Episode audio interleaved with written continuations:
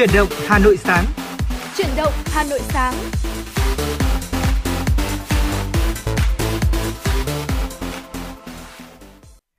Trọng Khương và Thu Minh xin kính chào quý vị thính giả. Thưa quý vị, bây giờ là 6 giờ 30 phút. Chúng tôi là MC Trọng Khương cùng Thu Minh rất là vui được gặp lại quý vị trong chương trình Chuyển động Hà Nội sáng, phát trên tần số FM 96 MHz của Đài Phát thanh và Truyền hình Hà Nội.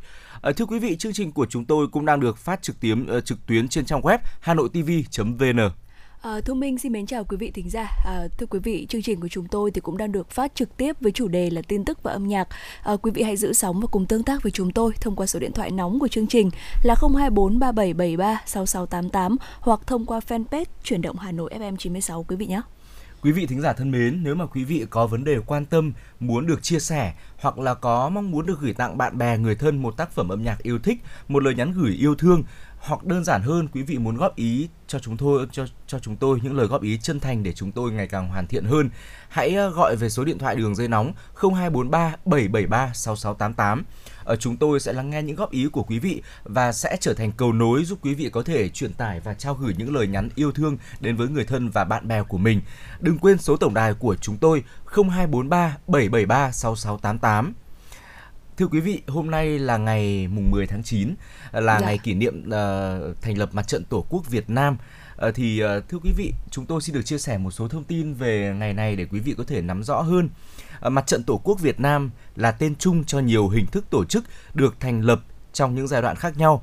Trong từng giai đoạn lịch sử thì Mặt trận Tổ quốc Việt Nam luôn giữ một vai trò quan trọng trong công tác đấu tranh giành độc lập cho dân tộc. Dạ vâng, sau năm 1954, đế quốc Mỹ và bè lũ Tay Sai phá hoại Hiệp định Geneva, chiếm đóng miền Nam, chia cắt lâu dài nước ta. Cách mạng Việt Nam lúc này có hai nhiệm vụ chiến lược, đó là tiến hành cách mạng xã hội chủ nghĩa ở miền Bắc và hoàn thành cách mạng dân tộc dân chủ ở miền Nam, thực hiện thống nhất nước nhà. Trong bối cảnh đó, thì vào ngày 10 tháng 9 năm 1955, Đại hội Mặt trận Dân tộc Thống nhất họp tại Hà Nội đã quyết định thành lập Mặt trận Tổ quốc Việt Nam và thông qua cương lĩnh nhằm đoàn kết mọi lực lượng dân tộc, dân chủ và hòa bình trong cả nước để đấu tranh chống đế quốc Mỹ và bè lũ Tay Sai, xây dựng một nước Việt Nam hòa bình, thống nhất, độc lập, dân chủ và giàu mạnh. Thưa quý vị thính giả, và thời gian gần đây thì chúng ta cũng thấy rằng là câu chuyện từ thiện cần minh bạch luôn được nhân dân cả nước chia sẻ. Có những cá nhân, những tổ chức đứng ra kêu gọi quyên góp từ các mạnh thường quân thì nghĩa vụ của họ đương nhiên là cần phải rõ ràng và minh bạch trong việc sử dụng số tiền quyên góp ấy cho những hoàn cảnh khó khăn, những người yếu thế, cho những đồng bào lâm vào hoàn cảnh ngặt nghèo do thiên tai và dịch bệnh. Và có những ý kiến cho rằng là câu chuyện đang bị đẩy đi quá xa, mọi người tạo ra một làn sóng áp lực như vậy thì sau này sẽ không có ai đi cứu trợ cho đồng bào nữa. Đó là những suy nghĩ và nhận định tôi cho rằng là chưa đúng, bởi vì là hàng bao nhiêu năm trôi qua thì các đoàn công tác của Mặt trận Tổ quốc Việt Nam cùng các chiến sĩ vẫn luôn xông pha vào vùng thiên tai bão lũ, không quản ngại khó khăn để cứu trợ cho đồng bào ruột thịt. Có những đồng đội đã nằm xuống và mãi không thể trở về bên gia đình, bên vợ con, bên người thân của mình. Vậy thì không có lý gì chúng ta có thể quên đi công lao của những chiến sĩ ấy, và mong rằng là nhân dân cả nước luôn nhớ rằng là cho dù có bất kỳ chuyện gì xảy ra, vẫn có sự chung sức chung lòng của đồng bào và các cấp chính quyền của Mặt trận Tổ quốc Việt Nam giúp chúng ta khắc phục và vượt qua nhiều khó khăn gian khổ, xây dựng lại cuộc sống sau thiên tai và dịch bệnh. Dạ vâng, thưa quý vị, vừa rồi là một số những chia sẻ của chúng tôi về Mặt trận Tổ quốc Việt Nam nhân ngày kỷ niệm 85 năm thành lập Mặt trận Tổ quốc Việt Nam. Và sau đây, trước khi đến với những thông tin tiếp theo, mời quý vị cùng thư giãn với bài hát mang tên Việt Nam I Love.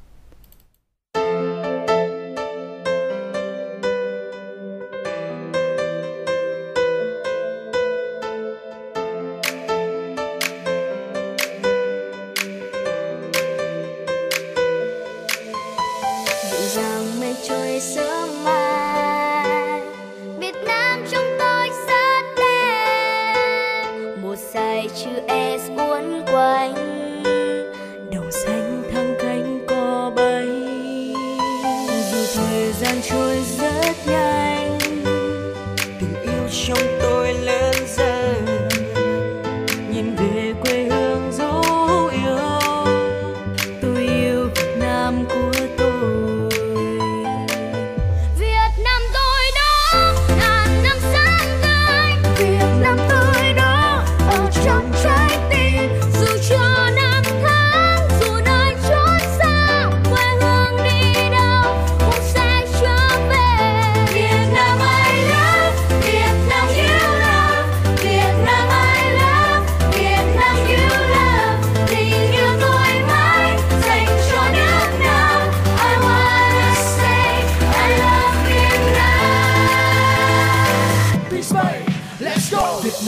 nơi sừng danh một vị anh hùng mãnh liệt quyết thắng không ai có thể cần sướng qua bao nhiêu năm ông cha vun đắp xây một non sông nước Nam bao đời xa khát được cho vốn bể dày cao hay đất rộng truyền thống dân tộc trong tim luôn khắc ghi bao lâu chiến đấu ta sẽ cho một lý trí ông bà ta nói ăn quả những cành trồng cây câu ai ra từng hương linh để mà để con cháu sau này what's up dòng máu là không con rồng trong thiên vẫn mong mọi tình cao ta cùng nhau vươn lên và cống hiến đoàn kết xây dựng để Việt Nam tỏa trên thế giới đường chiến thắng quyết liệt tới đây trở lời các bên pháp tới máu tươi ra vàng cùng với chiến trong máu dân Việt vào sinh ra tử sẵn sàng vững vàng trong đấu chiến let us do this together all for all of what I wanna say Việt Nam ta đây là bầu trời bầu trời hôm nay sáng trong dịu dàng giang tay đón mời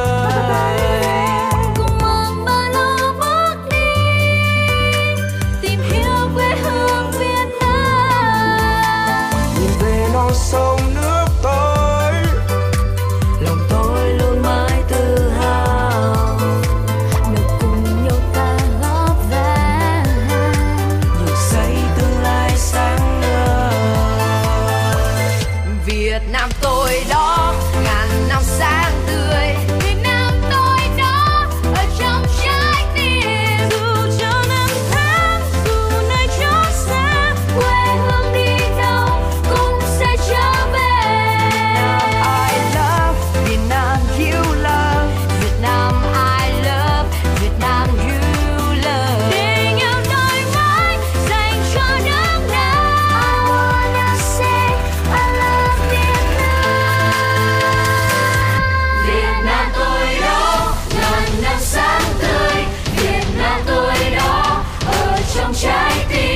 dù cho năm tháng dù nơi chốn xa quê hương đi đâu trở về Việt Nam I love Việt Nam you love Việt Nam I love Việt Nam you love tình yêu tôi mãi dành cho nước Nam I wanna say I love Việt Nam.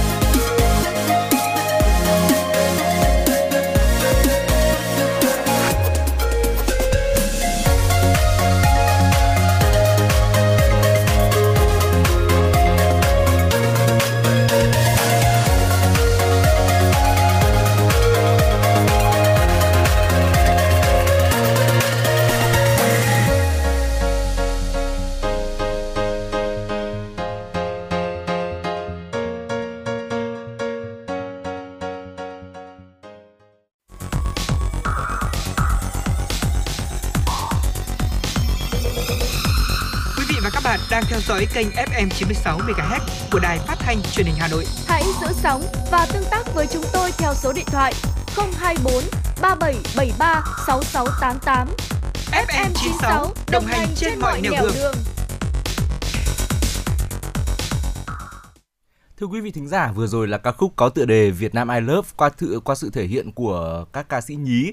Những giọng ca rất là đáng yêu, dễ thương nhưng cũng chứa đựng sự hào hùng, và phải nói rằng là khi nghe ca khúc này thì bản thân Trọng Khương cũng cảm thấy nổi da gà đấy. Và lúc này thì tiếp nối chương trình, xin mời quý vị hãy cùng Trọng Khương và Thu Minh đến với một số thông tin mà phóng viên của chúng tôi mới cập nhật và gửi về cho chúng tôi. Xin mời quý vị hãy cùng lắng nghe những thông tin này.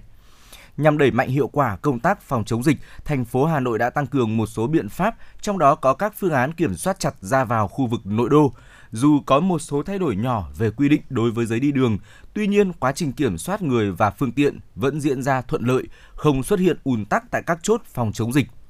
Công an thành phố chủ trì phối hợp với các sở, ngành, Ủy ban Nhân dân quận, huyện tổ chức chốt trực kiểm soát chặt chẽ người, phương tiện ra vào phân vùng 1. Tại các chốt, lực lượng chức năng dừng phương tiện, đo thân nhiệt, yêu cầu khai báo y tế, kiểm tra giấy đi đường do cơ quan có thẩm quyền cấp theo quy định. Kiểm tra phương tiện được phép vận chuyển hàng hóa thiết yếu, có thể xét nghiệm nhanh COVID-19 trong trường hợp nghi ngờ. Cùng với đó, khử trùng trong trường hợp cần thiết, kiểm tra, đối chiếu kết quả xét nghiệm, chủ động sàng lọc toàn bộ người được phép đi vào phân vùng 1. Kiên quyết yêu cầu quay đầu đối với các trường hợp không đủ điều kiện. Bên cạnh đó, lực lượng chức năng kết hợp phân luồng từ xa, đồng thời gọi loa nhắc nhở người dân chuẩn bị sẵn giấy đi đường trên tay khi đến chốt chỉ việc xuất trình, do đó không xảy ra ùn tắc tại các chốt trong suốt quá trình triển khai thực hiện. Theo kế hoạch của Cục Thuế thành phố Hà Nội, trong tháng 9 năm 2021, Cục Thuế sẽ triển khai áp thuế điện tử cho thiết bị di động. Đây là một phần công việc trong kế hoạch chuyển đổi số trong quản lý thuế từ nay đến năm 2022. Bên cạnh việc hỗ trợ các chức năng đã cung cấp trên hệ thống thuế điện tử, ứng dụng thuế điện tử dành cho thiết bị di động sẽ cung cấp các dịch vụ nâng cao, mang tính trải nghiệm cho người dùng và bổ sung chức năng tra cứu thông tin người phụ thuộc và hỗ trợ người nộp thuế điện tử thông qua liên kết với ứng dụng thanh toán của ngân hàng. Cùng với đó, để tạo điều kiện thuận lợi cho người nộp thuế trong việc thực hiện các thủ tục hành chính liên quan, Cục Thuế sẽ kết nối chia sẻ với các cơ sở dữ liệu về dân cư, đất đai, đăng ký doanh nghiệp, tài chính, bảo hiểm của quốc gia và các sở ngành để cung cấp dịch vụ công kịp thời với phương châm một lần khai báo trọn đời phục vụ công dân và người nộp thuế. Thưa quý vị, huyện Gia Lâm, thành phố Hà Nội đã phân địa bàn làm 3 vùng, trong đó vùng xanh và vùng da cam đã được mở cửa hàng bán đồ ăn mang về. Từ sau ngày 6 tháng 9, nhiều cửa hàng bán đồ ăn tại huyện Gia Lâm đã bắt đầu dọn dẹp chuẩn bị mở bán hàng trở lại. Theo Ủy ban Nhân dân huyện Gia Lâm, ngoài vùng đỏ gồm 3 thôn đang bị phong tỏa, cách ly thì các xã, thị trấn còn lại sẽ được hoạt động kinh doanh một số dịch vụ nhưng phải đảm bảo các phương án phòng chống dịch. Tại huyện Gia Lâm, vùng xanh gồm 19 xã, thị trấn không có ca bệnh phát sinh. Sau thời gian cách ly sẽ được phép mở cửa hàng ăn, không có uống nhưng chỉ được bán mang về. Ngoài ra, vùng da cam gồm chủ yếu các khu công nghiệp, nhà máy, cơ sở sản xuất sẽ cho phép người dân đi lại với vùng xanh nhưng phải kiểm soát, lập hồ sơ theo dõi. Vùng da cam cũng được bán đồ ăn mang về nhưng phải đảm bảo phương châm 3 tại chỗ, 1 cung đường, 2 điểm đến và có phương án phòng chống dịch được Ủy ban Nhân dân xã, thị trấn phê duyệt. Ủy ban Nhân dân huyện Gia Lâm cũng đã yêu cầu các địa phương đánh giá mức độ nguy cơ để áp dụng biện pháp phòng chống dịch COVID-19. Được biết, đây là địa phương đầu tiên của Hà Nội nới lỏng giãn cách từ đầu mùa dịch cho đến nay. Theo Sở Công Thương tỉnh Đồng Nai, tính đến đầu tháng 9, các địa phương trong tỉnh Đồng Nai đã triển khai bố trí 272 điểm bán hàng thiết yếu, bình ổn giá để thay thế các chợ đang tạm ngưng hoạt động trong mùa dịch COVID-19. Bên cạnh đó còn có 247 điểm tập kết trung chuyển hàng hóa. Về hệ thống cửa hàng tiện lợi, hiện nay trên địa bàn tỉnh Đồng Nai có 227 cửa hàng tiện lợi thuộc các hệ thống Bách Hóa Xanh, Vinmart Plus, Co-op Food, Box shop đang hoạt động. Hiện tại, thành phố Biên Hòa là địa phương có số lượng cửa hàng tiện lợi nhiều nhất với hơn 120 cửa hàng thuộc các hệ thống nói trên. Trong khi đó, toàn tỉnh Đồng Nai hiện có 80 trên 148 chợ truyền thống ngừng hoạt động, tăng thêm 8 chợ so với khoảng giữa tháng 8. Các chợ đóng cửa đa số là do cách ly y tế phòng chống dịch COVID-19. Thưa quý vị, vừa rồi là một số thông tin chúng tôi cập nhật và gửi đến quý vị. Chúng tôi sẽ còn tiếp tục cập nhật những thông tin mới hơn nữa và gửi đến quý vị ở phần sau của chương trình. Quay trở lại với dòng chảy của Chuyển động Hà Nội sáng. Tiếp theo thì Trọng Khương muốn được cùng với Thu Minh chia sẻ với quý vị một thông tin mà có lẽ là cũng khá là cần thiết với nhiều người trong thời điểm dịch bệnh đang hoành hành như thế này. Thì chúng ta cũng có thể thấy được rằng là hiện tại các luồng thông tin trên mạng xã hội này, trên internet thì có rất là nhiều những lời khuyên bổ ích cho sức khỏe của chúng ta. Dạ. Dĩ nhiên là có nhiều lời khuyên rất là đúng đắn cho chúng ta một cuộc sống lành mạnh hơn. Tuy nhiên thì Trọng Khương nhận ra rằng là có một số điều thì chưa được chính xác lắm, thậm chí là còn gây hại nếu mà chúng ta thực hiện mà không có sự sàng lọc. Dạ vâng ạ. Và đúng là hiện tại thì chúng ta đang nhận được rất là nhiều những cái lời khuyên liên quan tới sức khỏe, đúng không ạ? Thế nhưng mà chúng ta cũng cần phải có một cái sự chọn lọc và cần phải có một cái sự kiểm chứng để xem là đâu mới là những cái lời khuyên chính xác để chúng ta bảo vệ sức khỏe của mình và sống một cuộc sống thực sự là lành mạnh. Chính xác là như vậy. Và sau đây xin mời quý vị hãy cùng Trọng Khương và Thu Minh xem qua một số những lưu ý, những gạch đầu dòng, những điều mà chúng ta tưởng rằng là có ích nhưng thực ra nếu mà chúng ta lạm dụng thì sẽ gây hại rất nhiều đến cơ thể, để xem rằng là quý vị thính giả có đang thực hiện những điều như vậy không ạ? Điều đầu tiên đó là về việc uống nước. Thì thường chúng ta nghe thấy mọi người sẽ khuyên rằng là, rất là nhiều người khuyên rằng một ngày chúng ta nên uống khoảng 8 ly nước, tương đương từ hơn 2 lít nước trở lên. Thì quả thực rằng nước là một thứ cực kỳ quan trọng để duy trì sự sống của chúng ta, cũng như là giúp sức khỏe của chúng ta tốt hơn về nhiều mặt. Tuy nhiên thì lời khuyên cứ hàng ngày phải uống đúng 8 ly nước thì thực chất là chưa được chuẩn xác cho lắm. Thưa quý vị, uống quá nhiều nước thì thậm chí là còn có thể gây hại ngược lại cho cơ thể của chúng ta, bởi vì nó khiến cho thận phải hoạt động quá tải hoặc là không thể loại bỏ được phần nước dư thừa. Hơn nữa thì mỗi người có cơ địa khác nhau, có chiều cao, có cân nặng khác nhau, và quý vị thính giả có thể là sẽ cần một lượng nước nhỏ hơn hoặc thậm chí là nhiều hơn 2 lít nước. Và chúng ta, điều quan trọng là chúng ta cần phải lắng nghe cơ thể của mình để xem cơ thể của mình cần bao nhiêu lít nước một ngày. Có thể là ít hơn 2 lít, chỉ khoảng 1,5 lít thôi, hoặc là có thể là nhiều hơn. Đó là còn tùy vào cơ địa và tùy vào cân nặng của chúng ta nữa. Dạ vâng ạ. Và Thu Minh nghĩ rằng là khi mà chúng ta nghe thấy là uống 8 ly nước mỗi ngày, cái việc mà chúng ta đưa ra một con số là bao nhiêu ly thì là để cho mọi người dễ hình dung hơn, đúng không ạ? Thế nhưng mà đúng như anh Trọng Khương nói, đó chính là tùy vào cơ địa của mỗi người. Và Thu Minh thấy rằng là ví dụ như là trên các cái thiết bị điện thoại của chúng ta thì cũng có cho chúng ta ghi các cái chỉ số của cơ thể, ví dụ như là chiều cao, cân nặng, để từ đó có thể đưa ra được một cái lượng nước phù hợp với mỗi người trong một ngày, đúng không ạ? Chính xác là như vậy. Và như chúng tôi vừa chia sẻ, quý vị hãy lắng nghe cơ thể của mình để xem là cơ thể của mình cần bao nhiêu lượng nước một ngày, thì điều đó chỉ có quý vị biết được thôi.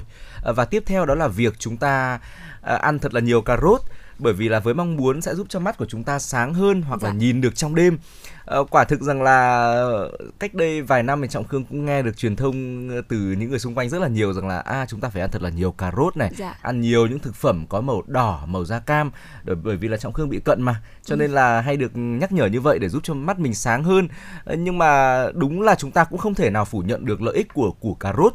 Đây là một loại rau củ mang lại nhiều lợi ích đặc biệt cho đôi mắt bởi vì là nó rất giàu vitamin A. Nhưng mà nó thực sự thì nó không giúp làm tăng thị lực của chúng ta đâu thưa quý vị. Việc mà ăn cà rốt để nhìn rõ hơn, đặc biệt là trong đêm tối ấy, thực chất là một tin đồn khá là nhảm nhí, bắt nguồn từ rất là nhiều thập kỷ trước rồi. Hơn nữa thì cà rốt có chứa beta caroten. Việc mà ăn quá nhiều ấy thì chúng ta sẽ dẫn đến việc là khiến cho làn da của chúng ta bị đổi màu, trông khá tệ về mặt thẩm mỹ và cũng tiềm ẩn những nguy cơ về sức khỏe, về bệnh vàng da nữa, vân vân. Dạ vâng ạ. Và một cái quan niệm tiếp theo nữa cũng được coi là một cái quan niệm hơi sai lầm một chút, đó chính là cứ việc thức đêm rồi ngủ bù vào cuối tuần là được. Và Thu Minh nghĩ rằng là cái quan niệm này thì sẽ bắt gặp ở một số những người trẻ, đúng không ạ? Chúng ta dành cả tuần để chúng ta làm việc hoặc là chúng ta học tập vui chơi, và chúng ta nghĩ rằng là đến cuối tuần thì chúng ta có thể ngủ bù. Đó. Và có thể nói là ngủ là một cái cách để cơ thể và não bộ của chúng ta được nghỉ ngơi. Tuy nhiên là bạn chỉ nên ngủ khoảng 8 tiếng mỗi đêm thôi. Và nếu như mà thiếu ngủ thì cơ thể sẽ có khả năng suy nhược. Thậm chí là nếu như mà cái đêm hôm trước chúng ta thiếu ngủ là sáng hôm sau là chúng ta sẽ thấy ngay được hệ quả, đúng không ạ? Và nếu như mà chúng ta ngủ quá nhiều vào cuối tuần này thì bạn sẽ dễ gặp phải một số những cái vấn đề liên quan tới tâm lý hoặc là thần kinh. Và đặc biệt là cứ thức rồi ngủ bù thì sẽ chẳng có một cái ý nghĩa gì cả, bởi vì các cái tổn hại từ việc thiếu ngủ gây ra nó là một cái thứ không thể đảo ngược. Vâng. Phải nói rằng là thời gian gần đây tôi thấy rằng là việc mà các bạn trẻ thức đêm, thậm chí là thức xuyên đến sáng hôm sau, rồi sau đó nguyên một ngày tiếp theo là ngủ bù vào những lúc mà trời vẫn còn sáng ấy, thì cái việc đó ngày càng trở nên phổ biến, Thu Minh ạ. Và tôi nhận thấy rằng là chính vì sự phát triển của mạng xã hội, của việc mà chúng ta tham gia rất là nhiều những group, những hội nhóm trên Facebook, cũng góp phần khiến cho giấc ngủ của chúng ta không được đảm bảo. Bởi vì là thời gian gần đây, theo như quan sát của tôi thấy rằng là trên mạng xã hội nổ ra rất là nhiều những cuộc tranh cãi, những câu chuyện mà chúng ta thường gọi vui là phốt được chia sẻ. Và Đa số là những câu chuyện đó được các hội nhóm chia sẻ tung ra vào thời điểm là tối và đêm, thậm chí là tờ mờ sáng. Bởi vì có những hôm tôi dậy sớm đi làm như hôm nay chẳng hạn, tôi có thói quen là sẽ mở điện thoại và lướt một lượt xem là có thông tin gì mới ở trên internet, ở trên Facebook không, thì thấy rằng là cách đây chỉ một vài tiếng thôi, tức là vào khoảng độ 3-4 giờ sáng, là các thông tin về việc bóc phốt này, những thông tin về drama cũng vẫn ngập tràn trên mạng xã hội, và kèm với đó là rất nhiều những reaction, những like, những tim và những share và những comment của rất nhiều bạn trẻ nữa, chứng tỏ một điều rằng là có một lượng rất là lớn những người trẻ của chúng ta đang thức xuyên đêm để có thể là theo dõi những thông tin trên Facebook, trên mạng xã hội, trên internet. Phải thừa nhận một điều rằng internet đem lại cho chúng ta rất là nhiều thông tin, chúng ta không cần phải bước chân ra khỏi nhà để khám phá thế giới. Tuy nhiên thì Trọng Khương nghĩ rằng là chúng ta nên có một sự cân đối hơn đối với thời gian biểu, thời khóa biểu của mình. Dạ vâng ạ, và tôi nghĩ rằng là đó cũng là một cái lời khuyên rất là hữu ích trong cái thời điểm này. Và một cái quan niệm tiếp theo mà chúng ta cần phải lưu ý đấy chính là rất là nhiều người có thói quen là sẽ đánh răng ngay sau khi ăn.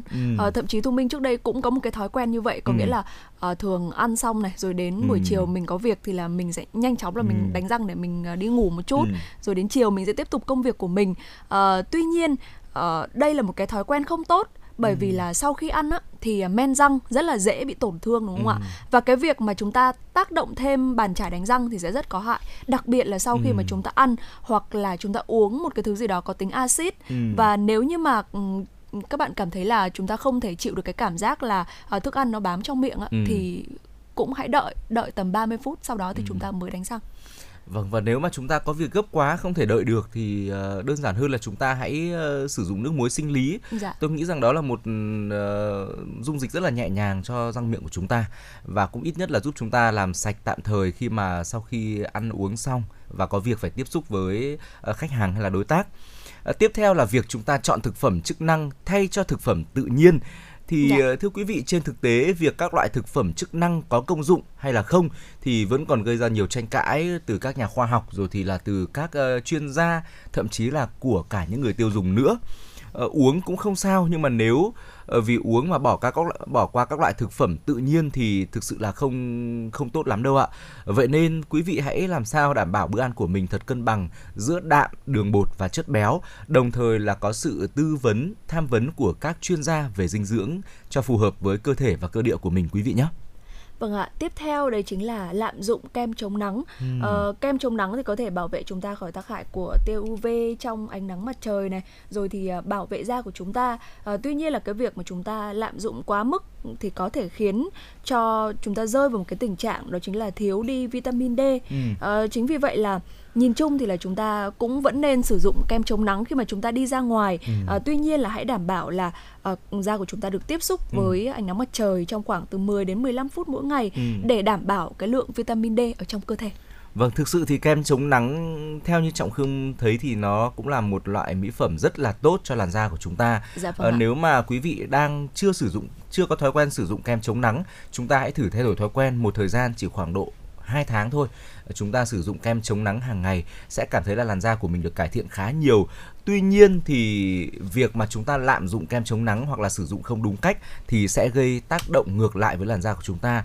Bởi vì như quý vị cũng biết, những người đã và đang sử dụng kem chống nắng cũng biết được rằng là kem chống nắng thường để lại một lớp rất là rít trên bề mặt da.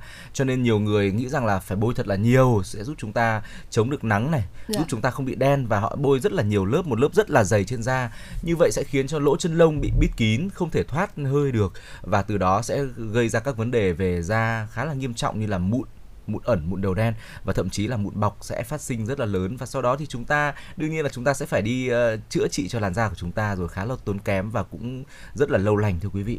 Dạ vâng ạ, và một cái quan niệm tiếp theo đấy chính là chúng ta dùng bông ngoái tai. Thực ra là giái tai không phải là một cái thứ gì đấy nó quá tệ hại, đúng không ạ? Nó có tác dụng là sẽ ngăn bụi bẩn lọt vào trong tai. Thế nhưng mà tất nhiên là khi mà lấy giái tai quá nhiều thì chúng ta cũng cần phải lấy nó ra. Chỉ là nếu như mà chúng ta sử dụng bông ngoái tai đi thì sẽ gặp một số những cái rủi ro. Nhiều trường hợp đã hỏng thính lực bởi vì chọc thủng màng nhĩ, đồng thời là gây ra rất là nhiều những cái biến chứng khác, ví dụ như là buồn nôn hay là mất vị giác. Vâng, chúng ta chỉ nên sử dụng bông ngoái tai ở phần bên ngoài thôi. Trong trường hợp dái tai đóng quá dày, tốt nhất là hãy nhờ đến các y bác sĩ để lấy chúng ra một cách an toàn.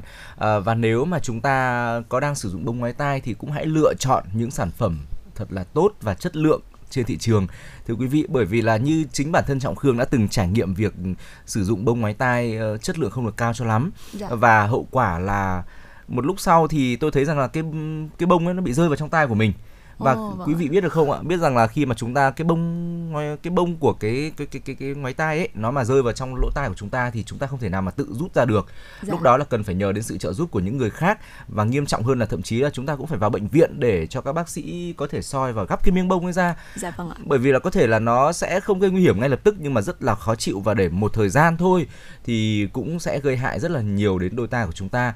Và điều này thì nếu mà là người lớn thì sẽ có thể xử lý được ngay. Nhưng dạ. Quý vị có thể hình dung nếu mà là con trẻ trong nhà của chúng ta, chẳng may mà cái miếng bông ấy rơi vào tai, nhiều khi bởi vì là nó không gây khó chịu ngay lập tức đâu, các bạn nhỏ sẽ không biết và người lớn cũng không biết, để trong đó một thời gian dài thì chắc chắn là sẽ ảnh hưởng rất lớn, rất nghiêm trọng đến sức khỏe của đôi tai các bạn nhỏ chúng ta đấy ạ.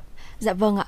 Thưa quý vị, vừa rồi là một số những chia sẻ của chúng tôi về những cái thói quen tưởng là có ích thế nhưng mà hóa ra là cũng có thể gây hại. Và Thu Minh nghĩ rằng là trong cái thời điểm dịch như thế này, khi mà chúng ta ở nhà, chúng ta có chúng ta có nhiều thời gian hơn thì chúng ta hãy dành ra một chút thời gian để điều chỉnh lại một số những cái thói quen của mình, và chỉ cần 3 phút mỗi ngày với một cái thói quen mới hoặc là sửa một cái thói quen cũ thì Thu Minh tin rằng là nó sẽ hình thành nên một cái thói quen tốt cho chúng ta thực hiện mỗi ngày. Chắc chắn là như vậy rồi, thưa quý vị.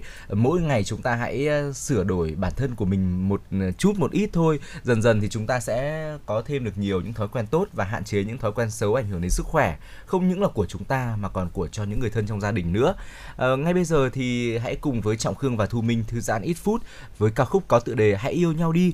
Sau đó thì chúng tôi sẽ quay trở lại với những thông tin được cập nhật gửi đến quý vị thính giả.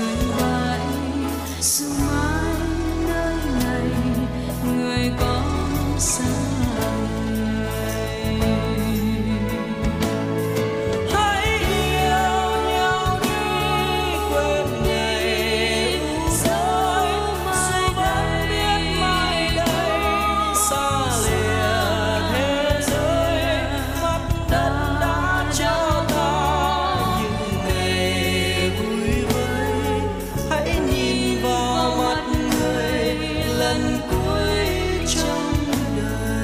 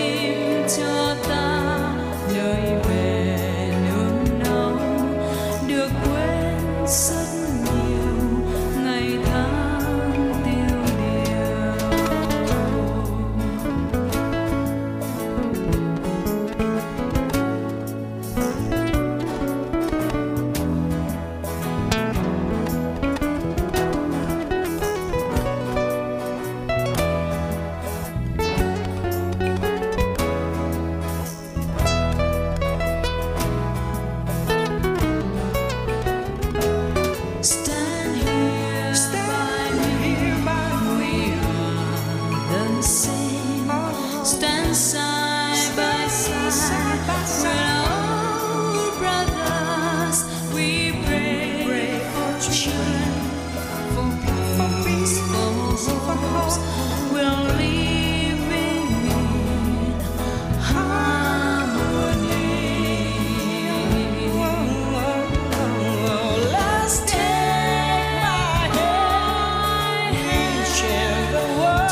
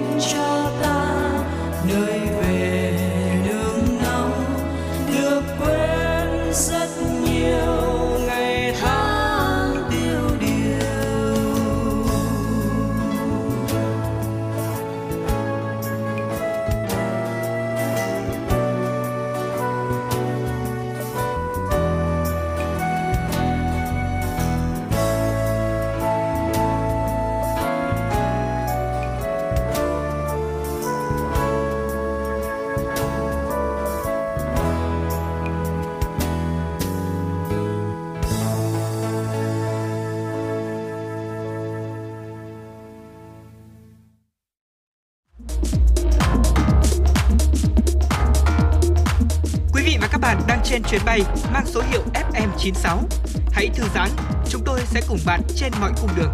Hãy giữ sóng và tương tác với chúng tôi theo số điện thoại 024 3773 6688.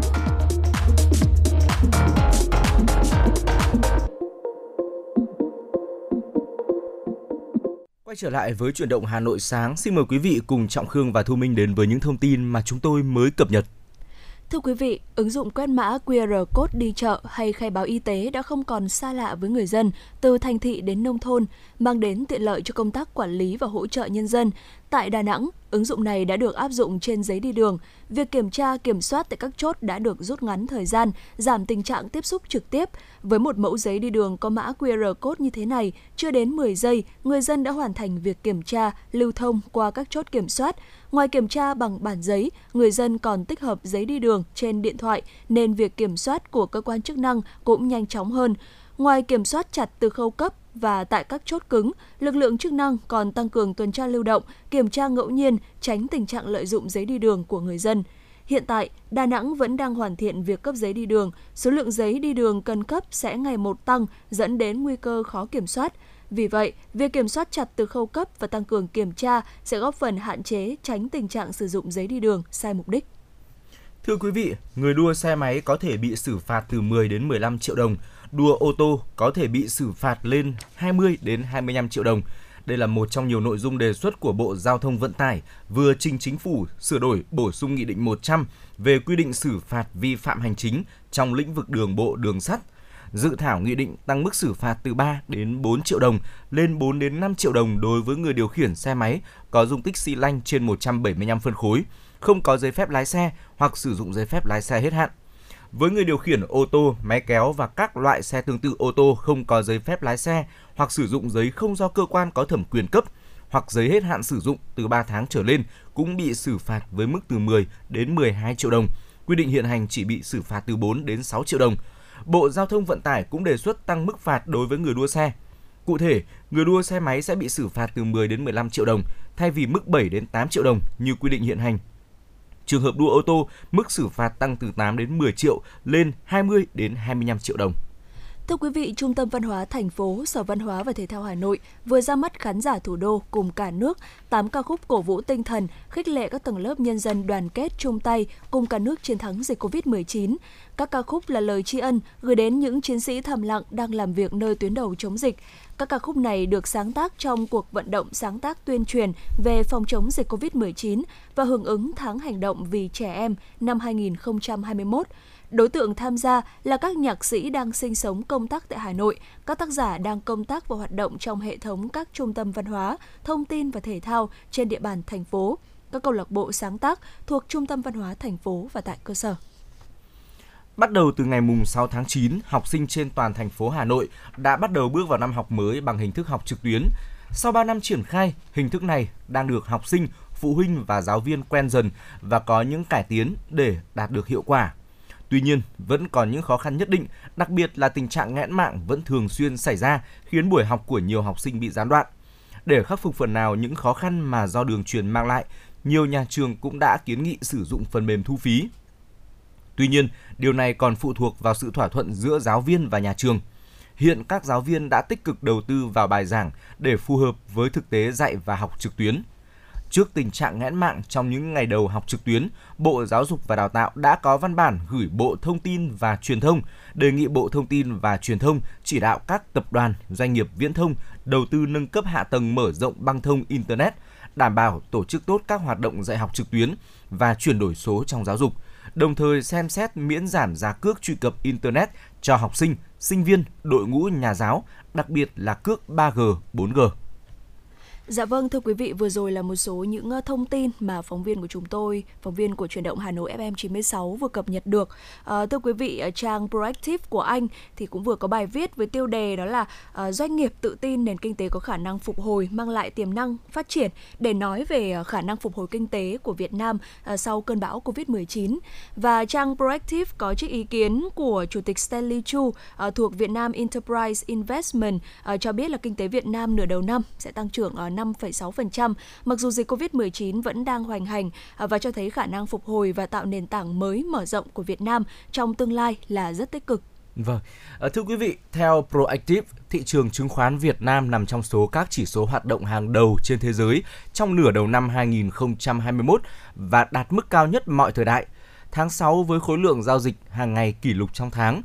Trong nửa đầu năm 2021, Quỹ tín thác đầu tư Vale công bố giá trị tài sản ròng NAV tăng 42% lên 11,79p trên mỗi cổ phiếu, cao hơn mức chuẩn là 13% hoặc 19% trên cơ sở luân phiên 3 năm. Quỹ tín thác sở hữu tổng tài sản 2,5 tỷ đô la Mỹ, bao gồm 16,5 triệu đô la Mỹ tiền mặt. Lợi nhuận trước thuế là 753 triệu đô la Mỹ đã được báo cáo. Ông Stanley Chu cho biết hiệu quả hoạt động của quỹ tín thác đầu tư được dẫn đầu bởi các vị trí quan trọng của nó trong 3 lĩnh vực chính là ngân hàng, bất động sản và thép, vốn được nhiều người coi là những người hưởng lợi chính trong kỷ nguyên mới của đất nước với lãi suất thấp hơn và chỉ tiêu cho cơ sở hạ tầng. Ngoài ra, thì giám đốc đầu tư Dragon Capital cũng nói với Proactive rằng hiệu quả hoạt động mạnh mẽ của ủy thác cũng có thể là do việc tái cơ cấu lại danh mục đầu tư được thực hiện vào năm ngoái là năm 2020 với việc tái định vị để có thể khai thác vào các cái lĩnh vực dự kiến sẽ được hưởng lợi từ nền kinh tế hậu dịch Covid-19. Và với việc Việt Nam hiện đang trải qua làn sóng Covid-19 lần thứ tư thì phía Dragon Capital có thừa nhận rằng là đối với nhiều nền kinh tế khác thì có một số bất ổn trong khoảng nửa cuối năm 2021 và hơn thế nữa.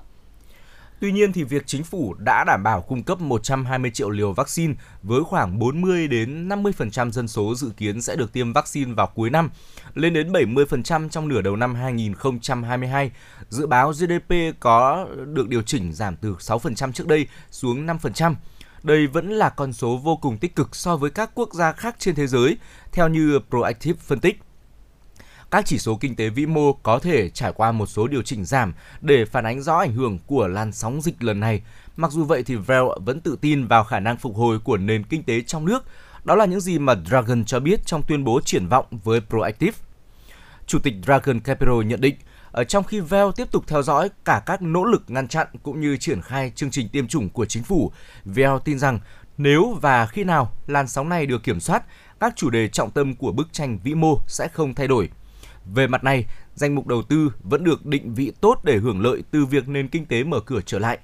Điều kiện hiện tại chắc chắn là thách thức đối với các doanh nghiệp, nhưng VEO tin rằng nền kinh tế Việt Nam sẽ mang lại cơ hội cho những ai có thể giao dịch thông qua, với tiềm năng phát triển mạnh mẽ sau khi đại dịch được kiểm soát.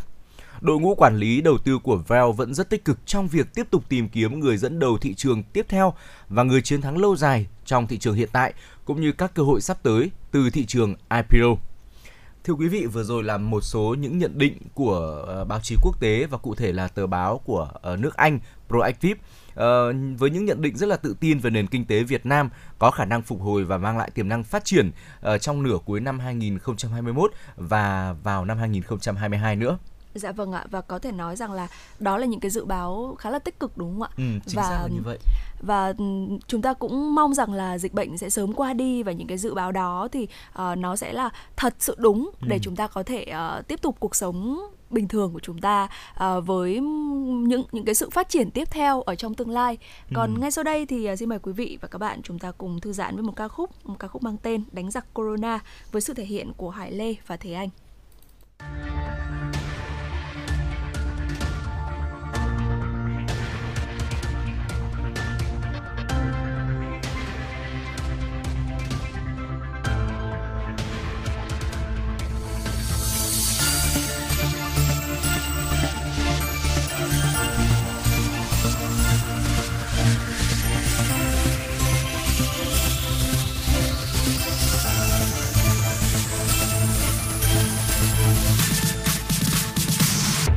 Đại dịch Corona đang truyền vào trong nước ta. Đánh giặc Corona vì cuộc sống cho muôn nhà. Không đến nơi đông người để dịch bệnh dễ lan ra. Nghi nhiễm cần kịp thời mau đi khám cách ly ra. Đánh giặc Corona đoàn kết toàn dân ta. Đánh giặc Corona từ trẻ đến người già. Đánh giặc Corona ngành y là sung kích. Thề quyết thắng đại dịch, hòa chung một bài ca. Mọi người khi đi ra nên đề phòng cho chính ta. Nhớ khẩu trang ta mang vì lợi ích ta an toàn. Nên nhớ khi đi về là cần rửa kỹ đôi tay. Ai cũng vì cộng đồng không lây nhiễm Corona. Đánh giặc Corona, đoàn kết toàn dân ta. Đánh giặc Corona, từ trẻ đến người già. Đánh giặc Corona, ngành y là sung kích. Thể quyết thắng đại dịch, hòa chung một bài ca.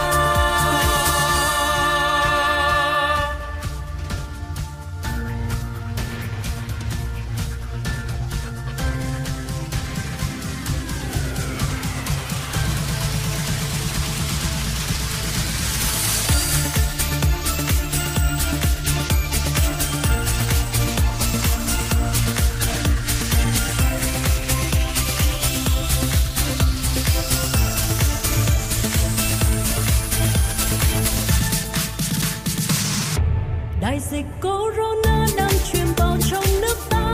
Đánh giặc Corona vì cuộc sống cho muôn nhà. Không đến nơi đông người để dịch bệnh dễ lan ra. Nghi nhiễm cần kịp thời mau đi khám cách ly ra. Đánh giặc Corona, đoàn kết toàn dân ta. Đánh giặc Corona, từ trẻ đến người già. Đánh giặc Corona, ngành y là sung kích. Thể quyết thắng đại dịch, hòa chung một bài ca. Mọi người khi đi ra nên đề phòng cho chính ta. Nhớ khẩu trang ta mang vì lợi ích ta an toàn. Nên nhớ khi đi về là cần rửa kỹ đôi tay. Ai cũng vì cộng đồng không lây nhiễm Corona. Đánh giặc Corona, đoàn kết toàn dân ta. Đánh giặc Corona, từ trẻ đến người già. Đánh giặc Corona, ngành y là sung kích. Thể quyết thắng đại dịch, hòa chung một bài ca.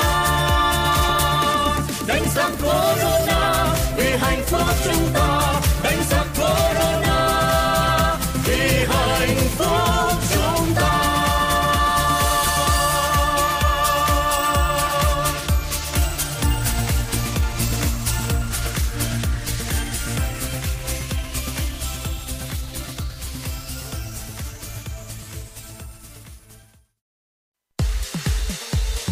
bạn đang trên chuyến bay mang số hiệu FM 96.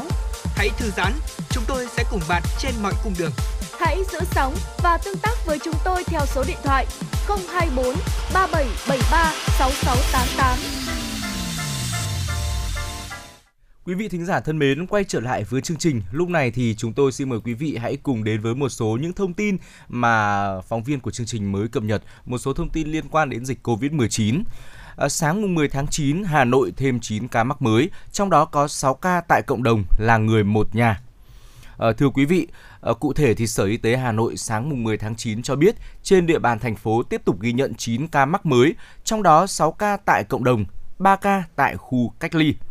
Các ca mắc mới phân bố tại Hai Bà Trưng là 6 ca, Thường Tín 2 ca, Thanh Xuân 1 ca, thuộc 3 chùm ca bệnh, chùm sàng lọc ho sốt 6 ca, chùm F1 của các trường hợp ho sốt cộng đồng 1 ca, chùm liên quan thành phố Hồ Chí Minh 2 ca.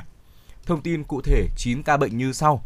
Chùm sàng lọc ho sốt là bệnh nhân nữ sinh năm 1974, bệnh nhân nữ sinh năm 1950, bệnh nhân nam sinh năm 1949, địa chỉ Hòa Bình 4, Minh Khai, quận Hai Bà Trưng.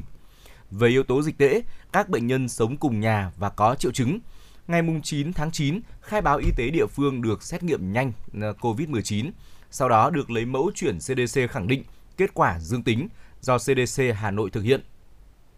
Bệnh nhân nam sinh năm 2006, bệnh nhân nam sinh năm 1999 và bệnh nhân nam sinh năm 1972, địa chỉ Hòa Bình 4, Minh Khai, quận Hai Bà Trưng. Về dịch tễ thì 3 bệnh nhân trên sống cùng nhà với các bệnh nhân mà chúng tôi vừa liệt kê ở phía trên. 3 bệnh nhân có xét nghiệm test nhanh dương tính. Ngày 9 tháng 9 được lấy mẫu xét nghiệm kết quả dương tính do CDC Hà Nội thực hiện. Chùm F1 của các trường hợp ho sốt cộng đồng như sau. Bệnh nhân nữ sinh năm 1984, địa chỉ ngõ 328 Nguyễn Trãi, Thanh Xuân Trung, quận Thanh Xuân. Về dịch tễ, bệnh nhân là người sống trong khu vực phong tỏa, được xét nghiệm nhiều lần âm tính. Ngày 1 tháng 9 được chuyển cách ly tập trung. Ngày 9 tháng 9 xuất hiện triệu chứng được lấy mẫu xét nghiệm, kết quả dương tính do CDC Hà Nội thực hiện. Chùm liên quan thành phố Hồ Chí Minh gồm bệnh nhân nam sinh năm 1993, địa chỉ ở Đỗ Hà, Khánh Hà, huyện Thường Tín. Bệnh nhân nữ sinh năm 2000, địa chỉ An Định, Tô Hiệu, huyện Thường Tín. Về dịch tễ, các bệnh nhân về từ quận Gò Vấp, thành phố Hồ Chí Minh từ ngày 4 tháng 9 được chuyển cách ly tập trung và xét nghiệm lần 1 âm tính. Ngày 8 tháng 9 được lấy mẫu gộp dương tính, lấy lại mẫu đơn xét nghiệm kết quả dương tính do CDC Hà Nội thực hiện. Cộng dồn số mắc tại Hà Nội trong đợt dịch 4 từ ngày 27 tháng 4 là 3.705 ca. Trong đó, số mắc ghi nhận ngoài cộng đồng 1.584 ca. Số mắc là đối tượng đã được cách ly 2.121 ca. Dạ vâng, thưa quý vị, chuyển sang một số những thông tin thời tiết. Dự báo trong vòng 24 giờ tới thì bão Côn Sơn, bão số 5, sẽ di chuyển chủ yếu theo hướng Tây. Mỗi giờ sẽ đi được khoảng 15 km và có khả năng là sẽ mạnh thêm. Theo Trung tâm Dự báo Khí tượng Thủy văn Quốc gia thì vào 4 giờ sáng ngày hôm nay, vị trí tâm bão ở khoảng 16 độ Vĩ Bắc, 113,9 độ Kinh Đông, cách quần đảo Hoàng Sa khoảng 220 km về phía Đông Đông Nam. Sức gió mạnh nhất vùng gần tâm bão mạnh cấp 10, giật cấp 12, bán kính gió mạnh từ cấp 6, giật từ cấp 8 trở lên, khoảng 160 km tính từ tâm bão. Dự báo trong 24 giờ tới, bão Côn Sơn di chuyển chủ yếu theo hướng Tây, mỗi giờ đi được khoảng 15 km và có khả năng mạnh thêm. Đến 4 giờ ngày 11 tháng 9, vị trí tâm bão ở khoảng 16 độ Vĩ Bắc, 111,5 độ Kinh Đông, ngay trên khu vực quần đảo Hoàng Sa. Sức gió mạnh nhất vùng gần tâm bão mạnh cấp 11, giật cấp 13. Vùng nguy hiểm trên Biển Đông trong 24 giờ tới, gió mạnh từ cấp 6, giật từ cấp 8 trở lên, từ vĩ tuyến 14 đến 18,5 độ Vĩ Bắc, từ kinh tuyến 109,5 đến 116 độ Kinh Đông. Toàn bộ tàu thuyền hoạt động trong vùng nguy hiểm thì đều có nguy cơ cao chịu tác động của gió mạnh, sóng lớn và lốc xoáy. Từ 24 cho đến 48 giờ tiếp theo thì bão di chuyển chậm theo hướng Tây, mỗi giờ đi được khoảng 5 km. Đến 4 giờ ngày 12 tháng 9 thì vị trí tâm bão ở khoảng 16,2 độ Vĩ Bắc, 110,5 độ Kinh Đông. Ngay phía Tây quần đảo Hoàng Sa, cách bờ biển Thừa Thiên Huế, Đà Nẵng khoảng 300 km về phía Đông, sức gió mạnh nhất vùng gần tâm bão mạnh cấp 11, giật cấp 13. Ở vùng nguy hiểm trên Biển Đông từ 24 cho đến 48 giờ tới, gió mạnh từ cấp 6, giật từ cấp 8 trở lên, từ vĩ tuyến 14,5 đến 18,5 độ vĩ Bắc, từ kinh tuyến 107 đến 113,5 độ kinh Đông. Toàn bộ tàu thuyền hoạt động trong vùng nguy hiểm thì đều có nguy cơ cao chịu tác động của gió mạnh, sóng lớn và lốc xoáy. Trong 48 cho đến 72 giờ tiếp theo thì bão sẽ di chuyển theo hướng Tây Tây Bắc, mỗi giờ đi được khoảng 10 km và đến 4 giờ ngày 13 tháng 9 thì vị trí tâm bão ở khoảng 17,2 độ Vĩ Bắc, 108,2 độ Kinh Đông, ở ngay trên vùng biển từ Quảng Trị đến Quảng Ngãi. Sức gió mạnh nhất vùng gần tâm bão mạnh cấp 10 đến 11, giật cấp 13. Và trong 72 cho đến 120 giờ tiếp theo thì bão sẽ di chuyển theo hướng Tây Bắc, mỗi giờ đi được khoảng 10 km và cường độ lúc này thì sẽ suy giảm. Trung tâm Dự báo Khí tượng Thủy văn Quốc gia cảnh báo gió mạnh và sóng lớn trên biển ở khu vực Bắc và giữa Biển Đông, bao gồm quần đảo Hoàng Sa thì có mưa bão, gió xoáy mạnh cấp 7, cấp 8, vùng gần tâm bão đi qua cấp 9, sau sẽ tăng lên cấp 10, cấp 11, giật cấp 13, sóng biển cao từ 4 đến 6 mét, biển động dữ dội, cảnh báo cấp độ rủi ro thiên tai trên vùng biển Bắc và giữa Biển Đông, cấp 3. Và ngoài ra do ảnh hưởng của gió mùa Tây Nam hoạt động mạnh dần lên nên khu vực giữa và Nam Biển Đông, bao gồm quần đảo Trường Sa, vùng biển từ Bình Thuận đến Cà Mau sẽ có gió Tây Nam mạnh cấp 5, có lúc cấp 6, giật cấp 7, cấp 8, biển động. Thưa quý vị, vừa rồi là một thông tin liên quan đến bão cũng rất là đáng quan tâm. Hy vọng là quý vị sẽ có sự chuẩn bị cho mình trước những thông tin về thời tiết như vậy. Tiếp theo đây thì xin mời quý vị hãy cùng đến với thông tin về dịch Covid-19 đang ảnh hưởng trên toàn thế giới. Đến sáng mùng 10 tháng 9 thì thế giới có trên 223,8 triệu người mắc Covid-19, trong đó hơn 4,61 triệu trường hợp đã tử vong vì đại dịch này. Quốc gia chịu ảnh hưởng nghiêm trọng nhất bởi dịch Covid-19 vẫn là Mỹ với trên 41,49 triệu ca mắc và hơn 672.500 trường hợp tử vong. Trong ngày qua, Mỹ ghi nhận thêm hơn 94.500 người nhiễm virus SARS-CoV-2. Cơ quan Quản lý Thực phẩm và Dược phẩm Mỹ FDA đã từ chối phê duyệt sử dụng khẩn cấp đối với thuốc Lenzilumab của Humanigen để điều trị cho bệnh nhân Covid-19 mới nhập viện. FDA tuyên bố cơ quan này không thể đưa ra kết luận những lợi ích đã biết và tiềm năng của thuốc Lenzilumab lớn hơn những rủi ro đã biết và tiềm ẩn của việc sử dụng thuốc này như một phương pháp điều trị COVID-19. Tại tâm dịch COVID-19 lớn thứ hai thế giới là Ấn Độ, vào ngày 9 tháng 9, nước này ghi nhận hơn 34.300 ca mắc mới COVID-19 và 201 trường hợp tử vong.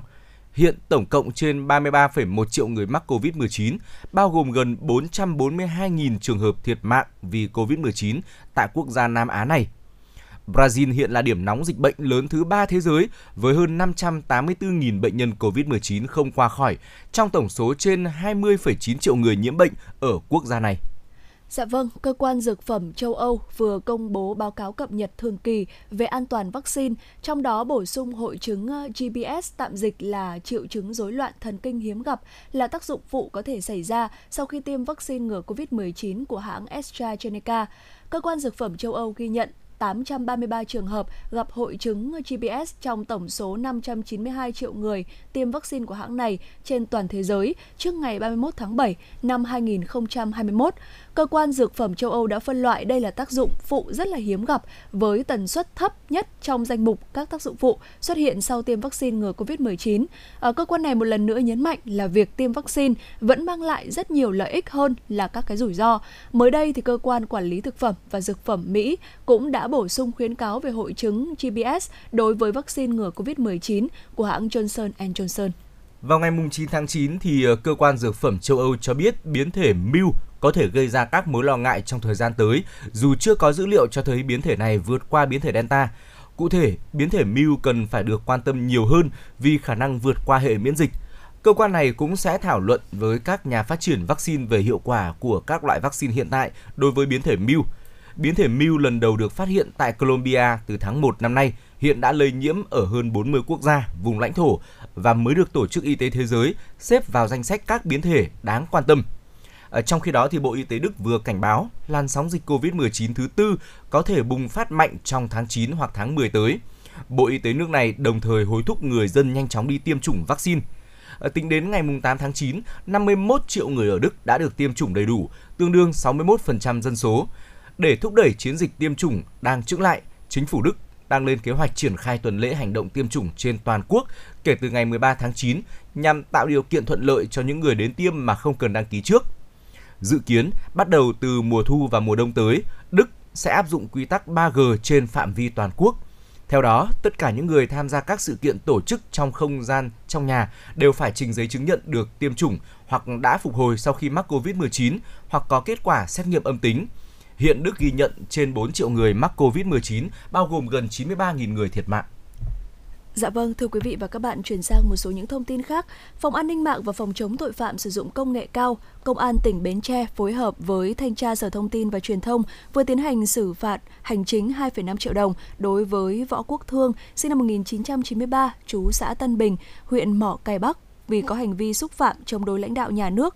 Cụ thể, Thương đã dùng tài khoản Facebook cá nhân để tham gia bình luận với nội dung xuyên tạc vấn đề trợ cấp của người dân trong thời gian giãn cách xã hội, xúc phạm lãnh đạo tỉnh và chống nhà nước trên trang fanpage Bến Tre 24 giờ.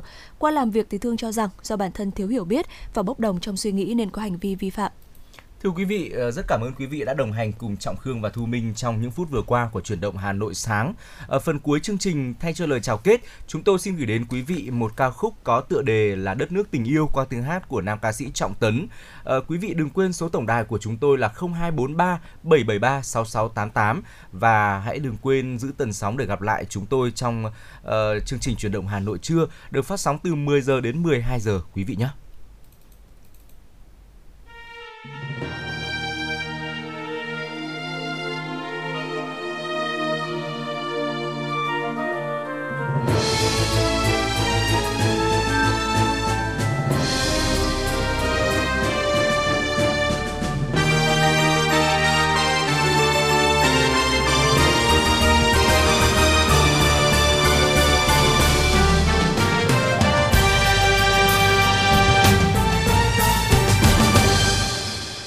Em nói yêu anh, vườn cây đầy hoa trái, khi anh nắm tay em mây răng răng bay, chỉ còn ánh trăng mờ. Và khi chúng ta yêu nhau chẳng kẻ thù nào làm con tim ta yếu mềm. Ôi Việt Nam,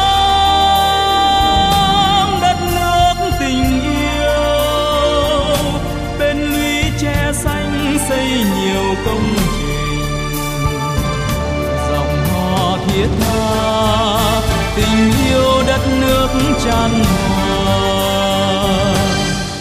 Khi em tiễn anh đi đồng quê màu xanh lúa, yêu cây sung trong tay